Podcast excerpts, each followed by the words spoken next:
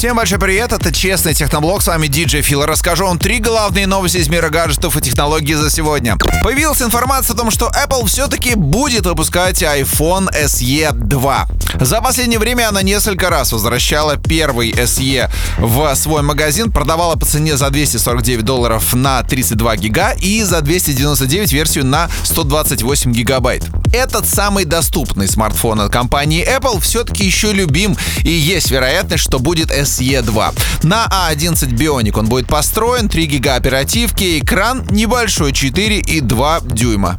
Face ID, монобровь и все остальное, ну да, наверное, скорее дизайн будет в стиле современных айфонов. В общем, пока не очень это понятно, но я знаю, что кого-то эта новость точно греет.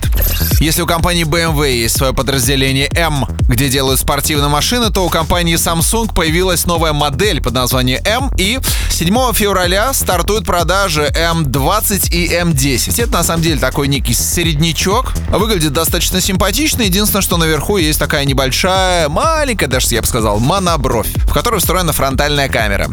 Galaxy M20 диагональ 6,3 дюйма, собственный процессор Exynos, 13-мегапиксельная и 5-мегапиксельная камеры сзади, 8-мегапиксельная спереди и очень внушительная батарейка на 5000 мАч. Версия M10 чуть поменьше, ну и чуть послабее по характеристикам. Пока продажи стартуют в Индии, сложно сказать, будет ли все это продаваться на территории России. Ну, еще немножко компании Apple. Вы знаете, что они снижают цены на свои iPhone, а также, если вы хотели купить десятку, то, возможно, эта новость для вас интересная, потому что Apple продает восстановленные десятки за 769 долларов, версия на 64 гигабайта.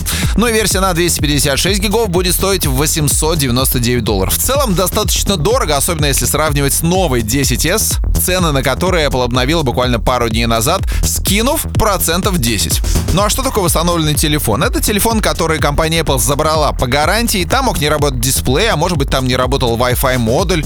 Его разбирали, а может быть просто поменяли пару кнопочек. Так или иначе, обратно он вам поставляется практически как новый, в комплекте, с пленочками, с наклеечками, в коробочке. В общем, если хотели, надеюсь, что эта информация будет вам полезна.